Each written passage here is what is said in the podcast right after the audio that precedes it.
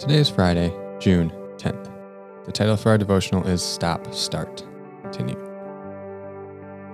So remember, this week we're wrapping up our Pursuit campaign, this weekend, next week, I should say, uh, with practice based devotionals. So for the first six days, we're going through John Mark Comer's uh, Practicing the Way uh, workbook, and it's on dealing with your past. So again, you can navigate to the devotional page where I've linked you to the website if you'd like to explore some of these topics further, where he goes through a teaching on each of these and talks you through uh, in more detail how to go through this process.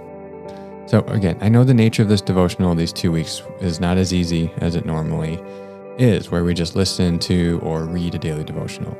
This we, we do that most weeks, right? But for these two weeks, I'd really encourage you to just put in the work and put in the time towards uncovering some of your spiritual barriers that may exist in your past or how you've interpreted your past.